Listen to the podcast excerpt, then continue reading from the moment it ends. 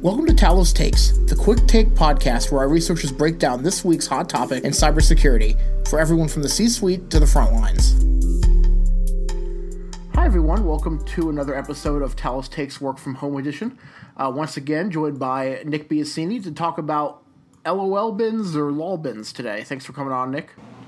Yeah, thanks for having me, John. So, uh, yeah, I'm not sure what the correct or assumed pronunciation is of it. Uh, but today we're going to talk about LOLBINs, um, which stands for Living Off the Land Binaries. Uh, mm-hmm. So it kind of has like a goofy nickname, but they're actually kind of pretty serious and have become pretty popular on the threat landscape. Um, you know, what are some things that you can tell us about them, Nick? Kind of if this is a new term for people. Yeah, so as you said, LOL bins or living off the land binaries, uh, it's something that we see really commonly. And what's happening is adversaries are realizing that you need to you know you need to have tools to uh, complete your infections, right? And in the past, it was common for them to drop these various tools onto end systems. But every tool that you drop is one more opportunity for your activity to be detected. So, what we see more and more of is adversaries using the tools that are already on the system. But one other key thing to remember is it's not just the bad guys that are using LOL bins, but we commonly see red teamers doing the same thing.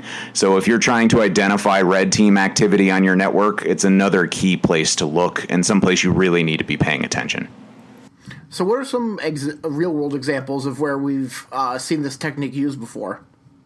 Uh, so we see it constantly. Probably the easiest one is the use of PowerShell. Uh, I, it's hard for me to remember a a threat that I've looked at in the last six months that didn't use PowerShell at some point. Uh, whether it's to retrieve an initial payload, further an infection, or something else, it's used somewhere along the way. But it is far and away from the only uh, living off the land binary we see commonly. Uh, we've seen bits admin, cert util. More recently, with the Astaroth stuff, we see, saw ext export being used. Uh, we see more general admin tools like WMIC and PS exec. There's just a lot of tools out there. And as a, a defender, the big thing you're going to be looking for are tools that your sysadmin team uses commonly, or the tools that are that can be used to download files and things like that. So then, of course, we got to get to detection and prevention, uh, as always. So, what are some things that organizations can do to look out for these, um, especially given that they're pretty hard to detect outside of normal functions? Yeah. Um, first and foremost, you're talking about endpoint security, right? Because you're talking about programs that are being executed on the end system. But what makes this difficult is these programs are legitimate, right? You're not talking talking about trying to detect the legitimate use of these programs. You're trying to identify the illegitimate use. One of the best ways that you can do that is by implementing proper user access control. And what that means is if the user doesn't need to execute PowerShell, then don't let them. If they don't need to run bits admin or WMIC, then remove the ability for them to be able to execute it. The less users that you have that can run these applications, the harder it's going to make it for the bad guys to succeed.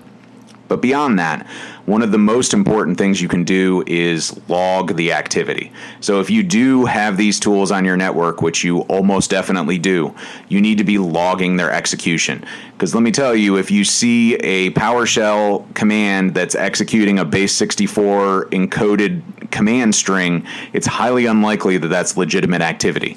Uh, stuff that you need to look in into, and having that stuff being logged to a centralized repository is going to be key for that type of identification and detection.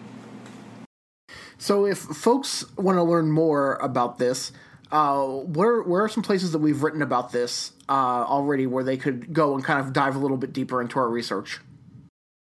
So any of the blogs that we've written recently are going to have some bin in it at some point. Uh, Vanja did a, a blog, I want to say six months ago at this point, where he really went in depth on hunting for bins in your environment and what you should be looking for. And that's really what my advice is. If you're a defender and you need education on this, read up on the blogs, look at the ways that adversaries are using this, and then start looking at ways to log and detect it in your own environment. Figure out what what PowerShell commands are being executed, see if you can identify some potential malicious activity out of that logging data.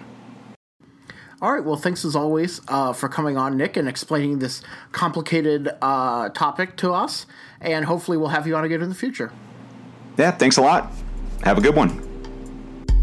thank you for joining us on this latest episode of Talos Takes. Please join us in the next episode where we talk about something else that's top of mind for us.